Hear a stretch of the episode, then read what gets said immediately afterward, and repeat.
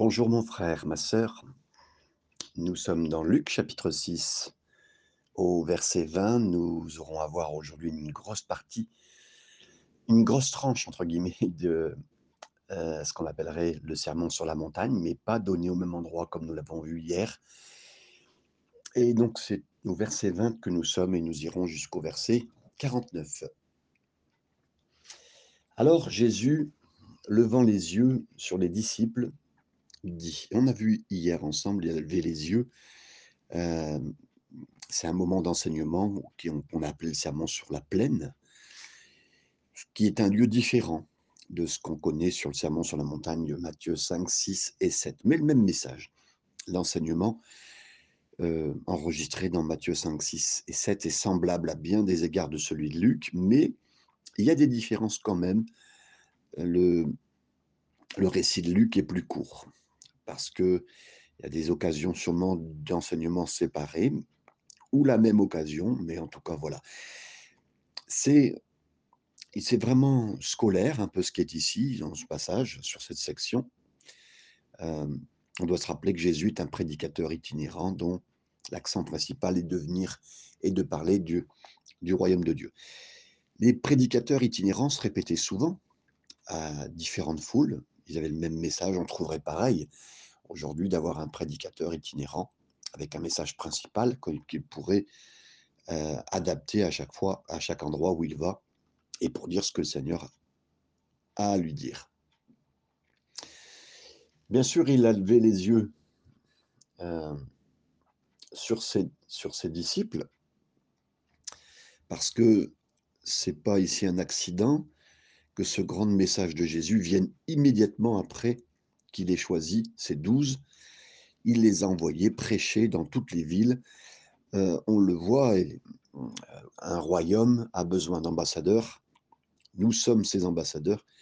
Et là, bien sûr, il a fait appel à, à ce message de Matthieu 5, 6 et 7 qui est révolutionnaire parce que c'est un message radical de, qui va plus loin que la loi et qui faisait que ben, si quelqu'un écoutait ce message normalement, il devait se dire mais je ne serai jamais ce qu'il a dit. Je ne serai jamais comme il a dit. Les standards étaient tellement élevés que ça venait pousser à quelqu'un qui, soi-disant, aimerait la loi, la loi de Dieu, et qu'il en faisait un peu sa référence, ben, le Seigneur allait au-delà de la loi.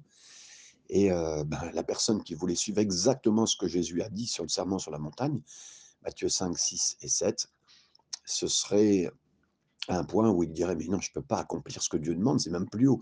Ah, vous pensez que c'était euh, tel point, mais moi je vais vous dire que voilà ce qu'il faut faire. C'est ce que Jésus dira en substance. Et donc quand il disait ça, euh, quelque part, il condamnait même ceux qui essayaient de, de pratiquer la loi. Et ceux qui pratiquaient la loi ben, avaient besoin de quelqu'un et besoin d'un sauveur. Donc Jésus dit ici dans le serment sur la plaine, euh, c'est reconnu comme la somme de ce que Jésus a dit dans son enseignement éthique. Sur le serment sur la plaine, Jésus a dit à ses disciples qu'il serait, euh, qu'il serait et comment il devrait vivre. Euh, tous ces conseils vraiment sont été très très forts euh, en tant que déclaration du royaume. Beaucoup de révolutionnaires ont essayé d'imiter. Hein. Karl Marx a, eu son, son, manifeste pour les communistes avec ce message. Ici, Jésus a expliqué l'ordre du jour et le plan du royaume. Il présente un, programme radicalement différent sur l'éthique. Euh, il ne présente pas les bénédictions politiques ou matérielles d'un règne du Messie. Non, non. Il exprime les implications spirituelles euh, de, la loi du royaume de, de Jésus dans nos vies. Et c'est un message que nous devons entendre. Alors, deuxième partie du verset B. Heureux, vous qui êtes pauvres, car le royaume de Dieu est à vous. Heureux, béni, c'est le même mot, c'est ce qu'on retrouve déjà dans le début euh, de, des psaumes. Hein, euh, heureux, c'est vraiment la condition dans laquelle Dieu veut que vous soyez. C'est la condition dès le début du, paradis euh, terrestre qu'il avait fait, dans lequel Adam et Ève étaient. C'est la condition de départ, la condition de départ de laquelle Dieu voudrait qu'on soit, mes amis d'être heureux, d'être béni. Est-ce que si vous n'êtes pas croyant et que vous découvrez ces messages, sur la Bible que nous faisons chapitre par chapitre, verset par verset, euh, livre par livre, vous, devez savoir une chose, c'est que Dieu veut que vous soyez bénis, mes amis, que vous soyez heureux. Euh, c'est pas du tout, euh, vous dites, ah ben Dieu, il, a, nous a mis sur cette terre, c'est un enfer. Non, c'est pas voulu de Dieu, ce n'est pas été désiré par Dieu, il a accepté que ça nous arrive afin que nous sachions qui est Dieu et comment. Euh, il nous laisse le choix, parce que le, une vie sans choix serait un manque d'amour. Euh, si on vous oblige et qu'on vous met dans une pièce en vous disant qu'on vous aime sans vous laisser le choix, euh, c'est pas du tout de l'amour, tandis que nous laisser le choix et en plus nous aider à vivre ce choix dans le bon sens, tel que Dieu l'a fait, et nous amener à. Il veut une bénédiction, c'est ce que Dieu veut. On le voit clairement ici.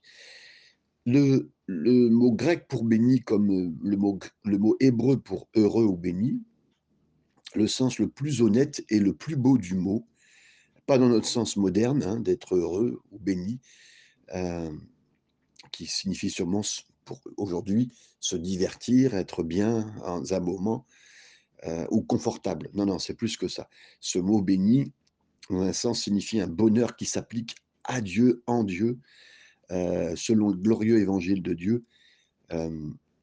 Macarios qui décrit son secret en soi, une joie, une sérénité, le fait d'être intouchable, autonome, c'est une joie qui totalement est indépendante de toutes les choses et des changements même de la vie. Dans Matthieu 25, 34, Jésus a dit, au jour du jugement, il dira à son peuple, vous êtes bénis de mon Père, vous héritez du royaume préparé pour vous depuis la fondation du monde. Et ce jour-là, entre le béni et celui qui ne sera pas béni, il sait, il explique quelles sont les exigences pour être béni et notez cela. Alors, la première partie, c'est heureux. Vous qui êtes pauvre, vous qui savez, dans l'ancien vocabulaire ici, euh, il y a plusieurs mots qui peuvent être utilisés pour décrire la pauvreté, mais là, c'est une pauvreté de quelqu'un qui est mendiant spirituel.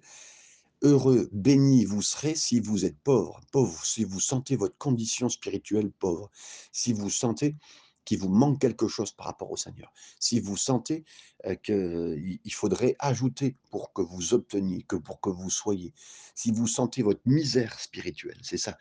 Et merci à notre Dieu quand le message de Jésus vient nous percuter, quand l'évangile vient jusqu'à nous, quand nous entendons ce qu'il nous demande d'aimer, de pardonner, faire du bien, de ne pas retenir le, mal, de ne pas retenir le, bien aussi en nous pour les autres. Euh, c'est une, sagesse du ciel, c'est une sagesse du, royaume. Et quand on est comme cela, on est, un mendiant. On est un mendiant, on est pauvre.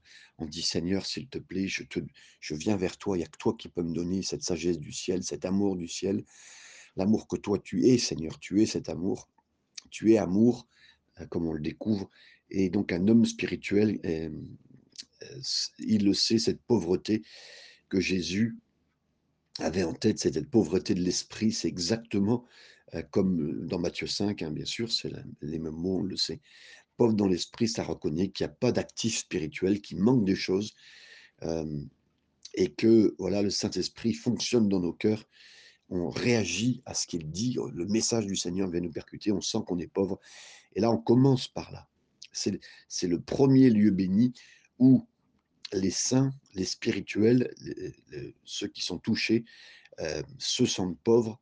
Et c'est là où tout commence. Si on se sent pauvre dans ce domaine-là, si on se sent à, à, pas être bien dans la situation, c'est vraiment la situation vis-à-vis -vis de Dieu, le premier contact entre mon âme Dieu.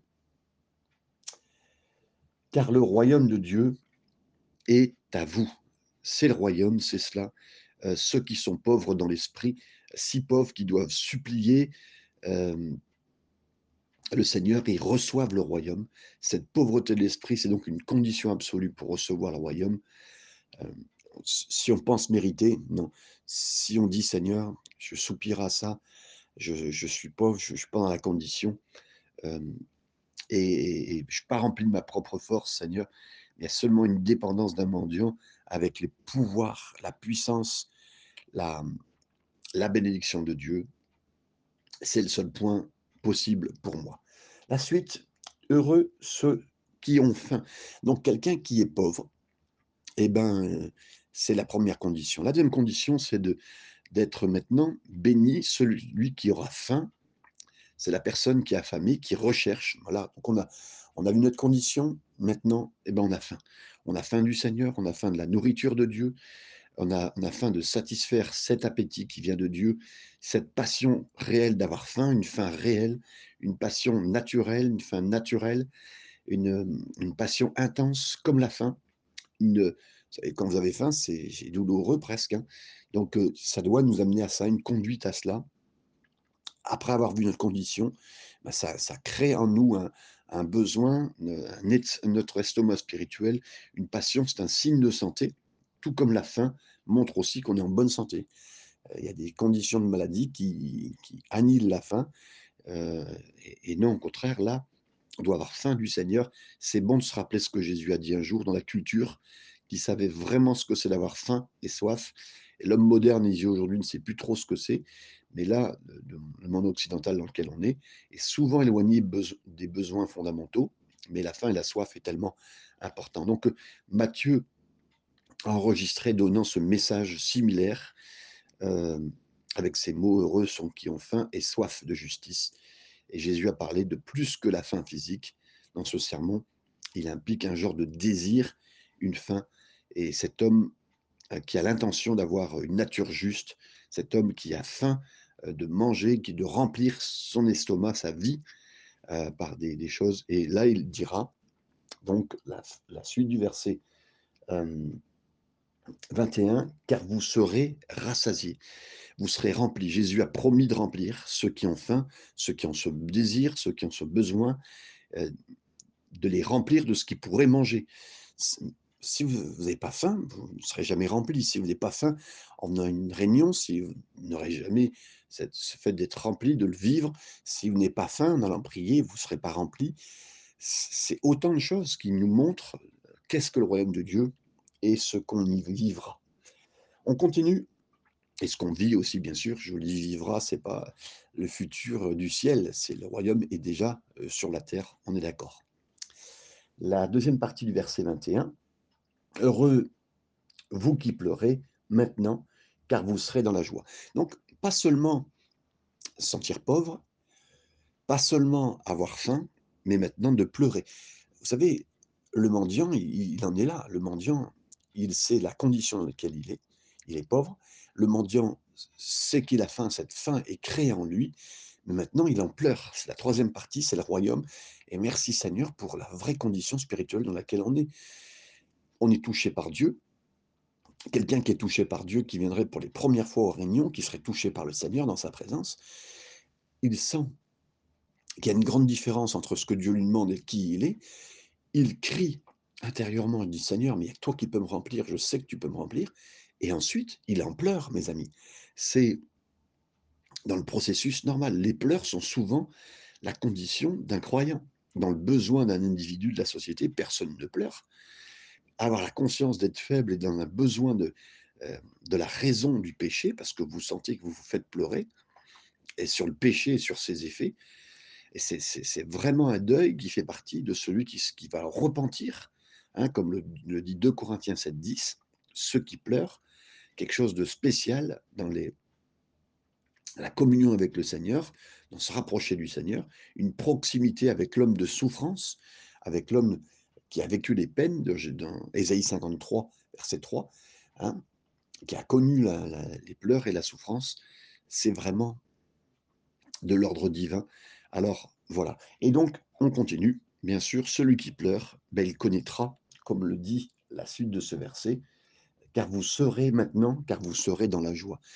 Mes amis, on ne peut pas connaître de joie spirituelle, on ne peut pas connaître la, la joie spirituelle sans avoir connu les larmes. Et donc, est-ce que c'est est-ce que c'est la même proportion? Puisque dans la phrase, il nous est donné d'abord le fait de pleurer devant Dieu sur notre état, sur notre péché, sur notre euh, le fait d'avoir été séparé du Seigneur, qu'on veut plus cette séparation, qu'on crie à lui. Euh, est-ce que c'est la même proportion? Je ne peux pas le dire. Mais en tout cas, effectivement, on passe un moment de l'ancienne situation à la nouvelle situation de joie, de rire. Celui qui était dans le deuil passe véritablement du rire. Quand Dieu fait les choses bien, quand nous cherchons à ce que les choses soient bien faites, l'épreuve peut être dans la nuit, mais la joie arrive le matin, comme le dit le psaume 30, verset 5. Donc, cette importance, elle est là, elle est, elle est vécue maintenant, car vous êtes maintenant, donc c'est encore une fois, vous êtes pauvre, mais maintenant, vous recevrez le royaume. Vous avez faim, mais maintenant, vous serez un jour rempli. Vous pleurez, mais maintenant, vous rirez un jour. Et donc, vraiment, cette idée est importante d'un enseignant euh, qui montre, c'est vraiment le style de message juif aussi de l'époque de ce que Jésus dit. Verset 22-23, Heureux serez-vous lorsque les hommes vous haïront, lorsque on vous chassera, vous outragera et qu'on rejettera votre nom comme infâme à cause du Fils de l'homme. Réjouissez-vous en ce jour-là et tressaillez d'allégresse, parce que votre récompense sera grande dans le ciel, et car c'est ainsi que leur Père traitait les prophètes. Donc, heureux, encore une fois, quand on vous détestera, quand on vous haïra, quand les gens vous voient comme pauvres, affamés spirituellement et avec des pleurs, et que vous cherchez Dieu, bah, ça semble impossible que ces gens euh, ne soient pas haïs, mais ils le seront, mes amis. Hein. On sera exclu, on sera rejeté, notre nom, et euh, cela parle bien sûr de l'ampleur de la haine euh, qui va être sur cette terre pour les partisans de Jésus, pour les chrétiens. Euh, et, là, on le sait, hein, ce que le Fils de l'homme a vécu, ben voilà. Et donc, on sera béni, mes amis, d'être dans la même condition de celui pour lequel les gens vont nous exclure, nous haïr, c'est-à-dire du Seigneur. On fera partie de ceux qui ont été, dans les générations précédentes, les prophètes, qui ont été rejetés, haïs, détestés, tués. Hein, on le sait euh, aujourd'hui, euh, dans les dernières années, euh, les dernières 30 à 40 années, la persécution des chrétiens est manifeste sur la terre entière. Aujourd'hui, même, c'est porte ouverte, ainsi peut-être d'autres comment dire, organisations chrétiennes qui font les, les, statistiques des chrétiens qui meurent, mais c'est régulier je pourrais dire aujourd'hui quasiment entre 200 000 à 300 000 chrétiens qui sont morts cette année. Et encore, je, me pense peut-être me tromper des chiffres sur les chrétiens qui sont morts cette année. Il n'a pas fallu longtemps pour que ces paroles de Jésus deviennent vraies pour les partisans de Jésus, puisque Jésus a dit cela à l'âge de 30 ans. Et dans les années qui suivaient, dans les années 70, ça y est, c'était parti. On a commencé à exclure, on a commencé à dire du mal. Euh, on, les a fait, on, a traité que les chrétiens étaient des cannibales parce que on mangeait du pain et du vin et comme on parlait du corps, euh, ben, ils ont dit que c'était du cannibalisme. On nous a traité d'immoralité parce qu'effectivement, on parlait de frères et sœurs et d'amour au milieu de nous dans nos réunions privées. Donc pour les gens, on a commencé à dire qu'il y avait de l'immoralité parmi nous du fanatisme révolutionnaire. Donc, on nous, accusait de fanatiques parce qu'on parlait de que Jésus reviendrait dans, une, dans un cataclysme apocalyptique de fin d'histoire. Euh, et les familles ont été en train de, de, de, se, de se haïr par le fait que certains sont devenus chrétiens. Donc, voilà exactement ce que Jésus a dit, et avec raison et avec réalité, puisque c'est ce qui est devenu le royaume et ceux qui y vivaient. Et en ces jours-là, ben, vous sauterez de joie c'est un paradoxe d'être heureux quand on est détesté, mais euh, les persécutés peuvent le devenir et leur récompense sera grande au ciel, bien sûr, parce que ils sont en bonne compagnie, celle des prophètes, celle de ceux qui ont été persécutés aussi pour le Seigneur. Euh, voilà. Et Trappe nomme des hommes qui se réjouissent et qui sautent de joie euh, quand ils sont persécutés. Il dit c'est vraiment incroyable de voir cette possibilité mêlée entre, entre deux états tellement différents. George Roper est, venu en, est venu en sautant.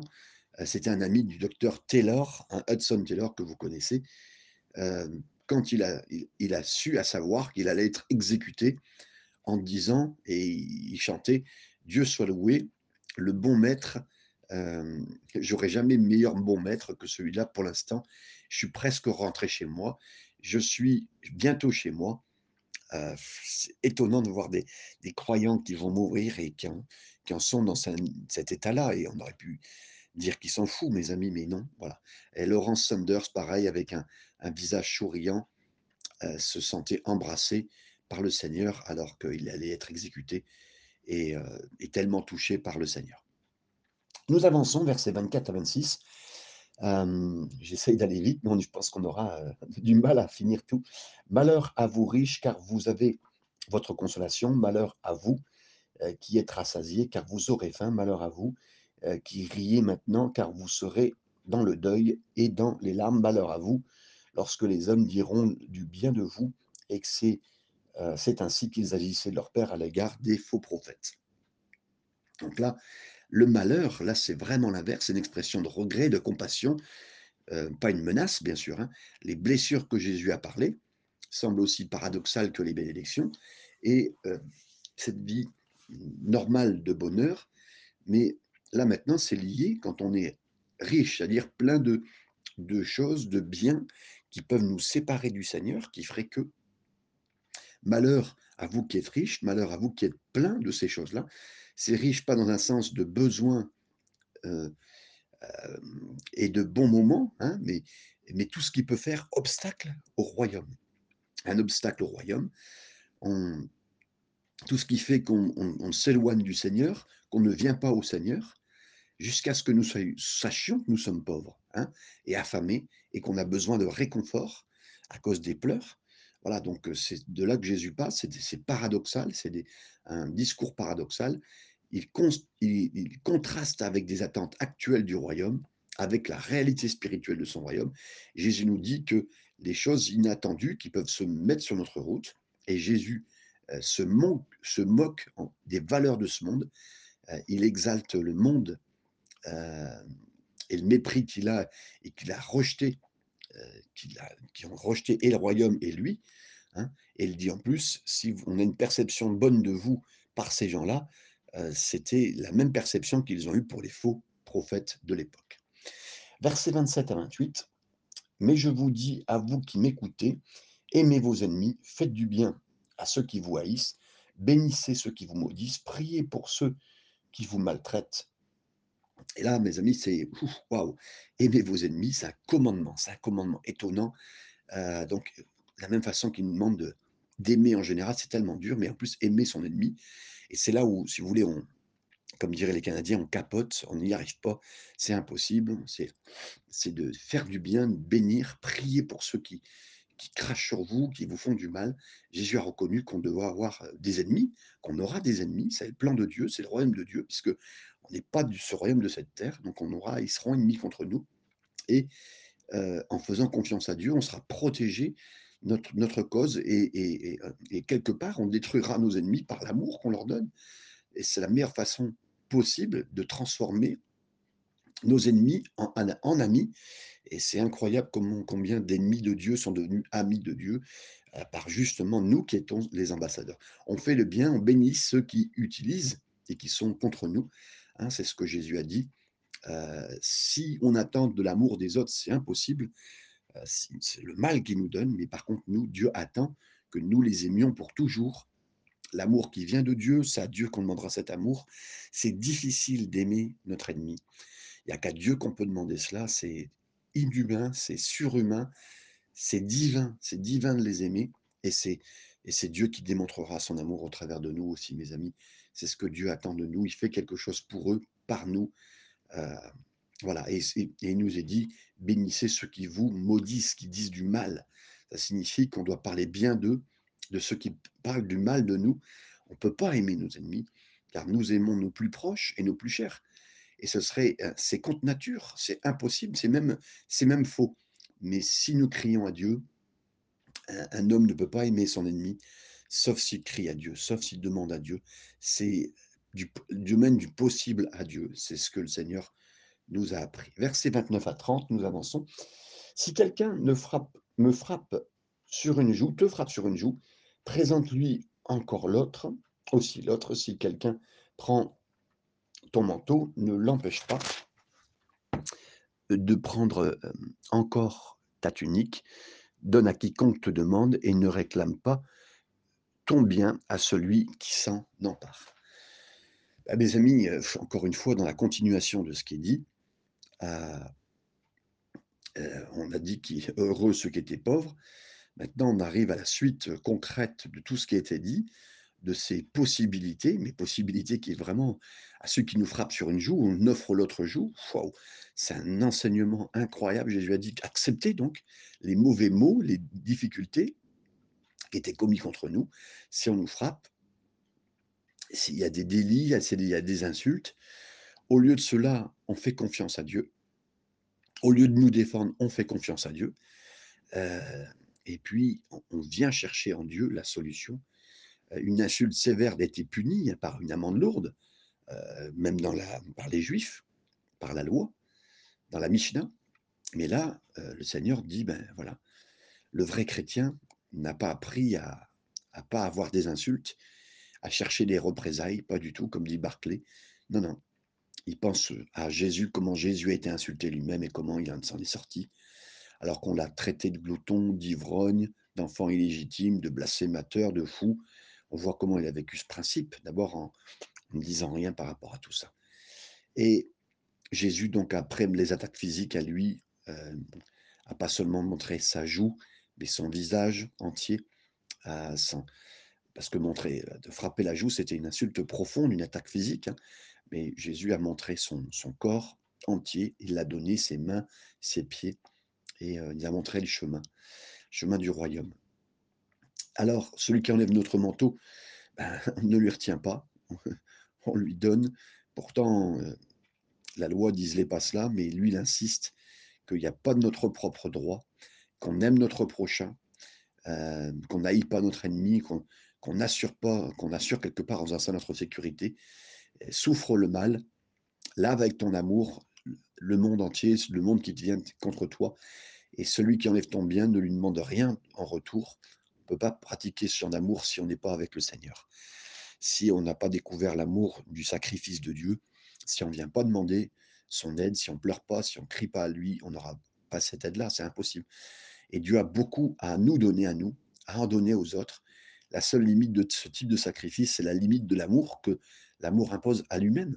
Donc, heu, je ne peux qu'aller à Dieu qui a aucune limite pour moi et je veux demander son aide. Verset 31 «Ce que vous voulez que les hommes fassent pour vous, faites-le de même pour eux». Alors, heu, normalement, à l'époque, on connaissait la façon négative de dire, heu: «Vous vous ne devriez pas faire à votre prochain ce que vous ne voudriez pas qu'on vous fasse». Mais Jésus alors c'était déjà connu avant que Jésus parle et là Jésus donne cette nouvelle version entre guillemets du positif: «Faites aux autres ce que vous aimeriez qu'on vous fasse» et là c'est c'est vraiment au départ le rabbin Hillel qui parlait de cette, négation et il, on connaissait cet, heu, commandement négatif, mais Jésus l'a rendu positif. Et c'est toute la loi, c'est le reste de de ta pour apprendre tout, seule la Jésus seule la règle de Jésus qui est positive compte. Jésus a rendu le commandement beaucoup plus large, beaucoup plus fort. Il a pas, restreint la loi dans nos vies, au contraire. Faites le bien, ça vaut particulièrement pour eux. Ça, c'est l'économie chrétienne, c'est le royaume chrétien, c'est l'économie, hein. Quand je parle de l'économie, c'est on dirait le ministère de l'économie, c'est c'est la science de la de des échanges.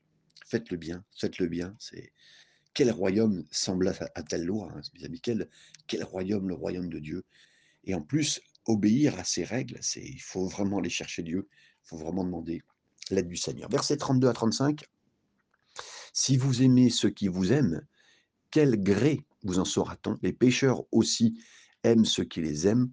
Si vous faites le bien à ceux qui vous font du bien, quel gré vous en saura-t-on? Les pécheurs, heu, qui agissent, eux aussi agissent de même. Si vous prêtez à ceux qui vous hem, à ceux qui vous espérez recevoir, quel gré vous en saura-t-on? Les pécheurs aussi prêtent aux pécheurs afin de recevoir la pareille. Mais aimez vos ennemis, faites du bien et prêtez sans rien espérer, et votre récompense sera grande, et vous serez fils du Très-Haut, car il est bon pour les ingrats et pour les méchants.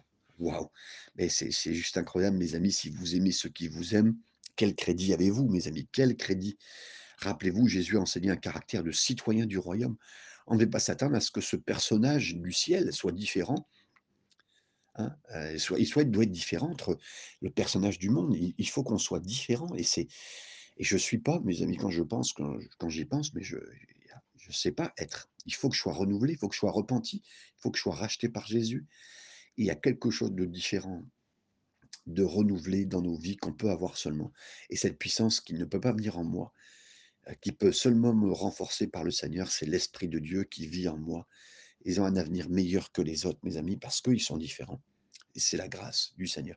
Et alors, vous serez les fils du Très-Haut, oui, en faisant, oui, en écoutant, oui, en cherchant l'amour, oui, en montrant l'amour envers mes ennemis, euh, ce qui est impensable hein, pour les gens, ce qui est infaisable pour les gens. Les amis, personne ne peut essayer d'être croyant. En faisant les, vrais types des croyants, c'est impossible. Mais celui qui le fait parce qu'il va chercher Dieu, parce qu'il y a une grâce qui est libre, alors là, c'est l'heure de la miséricorde. Et euh, l'heure du jugement n'est pas encore arrivée, mais là, c'est l'heure de la miséricorde pour faire du bien à ceux qui nous entourent et pas le mal. Et, euh, alors, on sera les fils du, Très-Haut, on montrera qu'on est les fils du Très-Haut, qu'on n'est pas des fils de cette génération euh, dans la loi, mais qu'on est le fils de, ce ciel grâce à Dieu. Quelle puissance, mes amis, ces mots, mais aussi la réalité pour ceux qui l'ont vécu. Versets 36 à 38, parce qu'on parlait aussi des, crédits, je ne reviens même pas sur les crédits, parce qu'il y a tellement de choses à dire. Soyez donc miséricordieux comme votre Père est miséricordieux, ne jugez point et vous ne serez point jugés, ne condamnez point et vous ne serez point condamnés. Absolvez donc, euh, pardonnez et vous serez absolus. Donnez et vous sera donné on versera dans votre vie et de, bonnes mesures, serrées, secouées, qui déborde, car vous mesurera avec la mesure dont vous serez servi. Donc euh, là, soyez miséricordieux. La miséricorde, on en a parlé souvent, parce que Dieu était dans notre misère, il nous enseigne une corde. Nous, c'est pareil, beaucoup de pitié. Ça exige beaucoup de nous, plus de pitié de nous, pas moins, sur nous comme sur les autres. Pas de jugement, et vous ne serez pas jugés, parce que le jugement appartient à Dieu. Euh, là, même nous, en tant que chrétiens, on devrait juste aimer, jamais juger, ça appartient à Dieu. Euh, on jugera au ciel, mais pas sur cette terre. Jugez tout, mais euh, ne jugez pas les gens. Jugez la situation, mais ne jugez pas les gens. c'est incroyable tout ce nombre de choses. Ne condamnez pas non plus, pardonnez, c'est ce qui est dit ici. pas de condamnation sur les gens, mais librement pardonnez. Donnez et vous sera donné. Une bonne mesure, secouée et vraiment, le juif portait une longue robe à hauteur des pieds, à la taille. Et puis, cette robe devait être... il y avait tout ce qu'il y avait comme, comme affaire dans, dans, cette robe. Hein. Donc, cet homme-là, on en a parlé ici, mais c'était là-dedans qu'il pouvait recevoir la mesure. Hein. Donc, et donc, il devait tout retirer quelque part la mesure de ce qu'il avait pour donner, et c'est là que ça serait rempli quelque part. Donc avec cette mesure-là, vous serez mesuré. C'est le principe sur lequel Jésus a construit le commandement ne jugez pas, vous ne serez pas jugé, bien sûr, et tous ces éléments euh, qui sont donnés.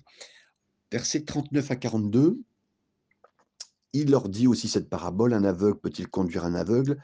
Ne tomberont-ils pas tous les deux dans une fosse? Le disciple n'est pas plus grand que le maître, n'est pas plus que le maître, mais tout disciple accompli sera comme son maître. Pourquoi vois-tu la paille dans l'œil de ton frère? Ne l'aperçois, euh, ne t'aperçois pas la poutre qui est dans ton œil Ou comment peux-tu dire à ton frère, frère, laisse-moi ôter la paille qui est dans ton œil, toi qui ne vois pas la poutre qui est dans le tien Hypocrite, ôte premièrement la poutre de ton œil, et alors on, tu verras comment ôter la paille qui est dans l'œil de ton frère. Ici, des aveugles qui dirigent d'autres aveugles, ça c'est vraiment la situation dans laquelle des personnes qui ne sont pas du royaume, qui pensent marcher, être dirigées, on sent vraiment un, pas un cynisme, mais du rire dans ce que Jésus va dire. Hein. Jésus a rappelé euh, certains soi-disant euh, leaders étaient des aveugles, des chefs religieux de l'époque, les leaders de, de ceux qui sont un peu dans le légalisme, bah, ils sont complètement aveuglés par un manque d'amour, par un manque de pardon, par du jugement, et tous les points qu'il a donnés, cet aveuglement est là. Et donc, ils dirigeront d'autres aveugles parce que celui qui se laisse écouter par ça ou mettre ça sur lui, bah, il est aveuglé aussi, il se laisse diriger par là. Ensuite, il parle bien sûr du, du, de celui qui est le vrai professeur. Un disciple n'est pas au-dessus de son maître, son professeur, un enseignant. Euh, tous ceux qui veulent être parfaitement formés seront comme son professeur. On doit donc décider de choisir les bons professeurs qu'on veut suivre. C'est le but de cet enseignement. Maintenant, regardez-vous la paille qui est dans votre œil, hein, alors que vous avez, vous, une poutre. Quelle image Jésus donne ici une photo humoristique avec un homme euh, qui a cette poutre dans son œil et qui essaye d'aider cette poutre qui va jusqu'à son ami pour essayer de retirer un petit bout de, euh, de, paille qui est dans l'œil de son ami. Un exemple de recherche dans l'œil d'un autre, c'est quelle image que Jésus a donnée, qui sont aujourd'hui, même dans le langage courant, dans tous les et tous les siècles qui sont vus. Alors voilà, donc tous ces points que le Seigneur a dit. Enlève d'abord euh, la, poutre qui est dans ton œil. Jésus euh, n'a pas dit que c'était mal pour nous d'aider un frère avec une, avec une poutre dans l'œil, mais, mais une bonne façon d'aider, c'est d'abord de retirer cette poutre qui est dans notre œil. Verset 43-45, je crois que je vais lire les derniers mots. Ce n'est pas un bon arbre qui porte des mauvais fruits, ni un mauvais arbre qui porte du bon fruit. C'est chaque arbre qui connaît qui se connaît à son fruit. On ne cueille pas des figues sur des épines et on ne vendoge pas des raisins sur des ronces. L'homme bon tire de bonnes choses du bon trésor de son cœur et le méchant tire de mauvaises choses de son mauvais trésor, car c'est de l'abondance du cœur que la bouche parle. Pourquoi m'appelez-vous Seigneur, Seigneur, et ne vous faites pas, et ne faites-vous pas ce que je dis? Je vous montrerai à qui est semblable tout homme qui vient à moi, entend mes paroles et les met en pratique. Il est semblable à un homme qui, bâtissant une, maison, a creusé, creuse bien avant et a posé les fondements sur, sur le roc. Une inondation est venue et le torrent s'est jeté contre cette maison sans pouvoir ébranler parce qu'elle était bien bâtie. Mais celui qui entend et ne met pas en pratique est semblable à un homme qui a bâti une maison sur la terre sans fondement. Le torrent s'est jeté contre elle, aussitôt elle est tombée et la ruine de cette maison a été grande. Voilà mes amis, j'ai essayé de finir en parlant de ce que Jésus a dit sur les mauvais fruits. On reconnaît donc l'arbre à ses fruits et euh, bien sûr Jésus parlera des, faux prophètes, on en garde cela, on garde jusqu'à la fin des temps. C'est toujours en regardant le fruit de celui qui vous parle qu'est-ce que c'est important que vous sachiez que vous sachiez la qualité de celui qui vous parle. Bien sûr, c'est ce que Jésus a dit. Ensuite, il parle d'exhortation, de faire ce que Jésus a fait, parce que l'inondation, les problèmes viendront, et ce qui fera la différence dans nos vies, c'est la façon dont on a écouté son enseignement et on a fait.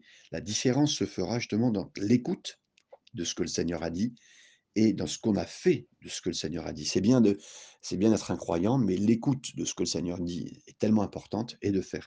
Et c'est dans justement la démonstration du vrai croyant va se faire dans l'épreuve. Les épreuves sont là pour non pas sélectionner, mais nous montrer. Quelqu'un a dit que les Anglais, ils aiment beaucoup ce, euh, que, que l'eau chaude démontre que un sachet de thé est un sachet de thé. Hein, vous comprenez? Donc voilà. Et donc nous, chrétiens, c'est dans la, difficulté qu'on voit qui on est.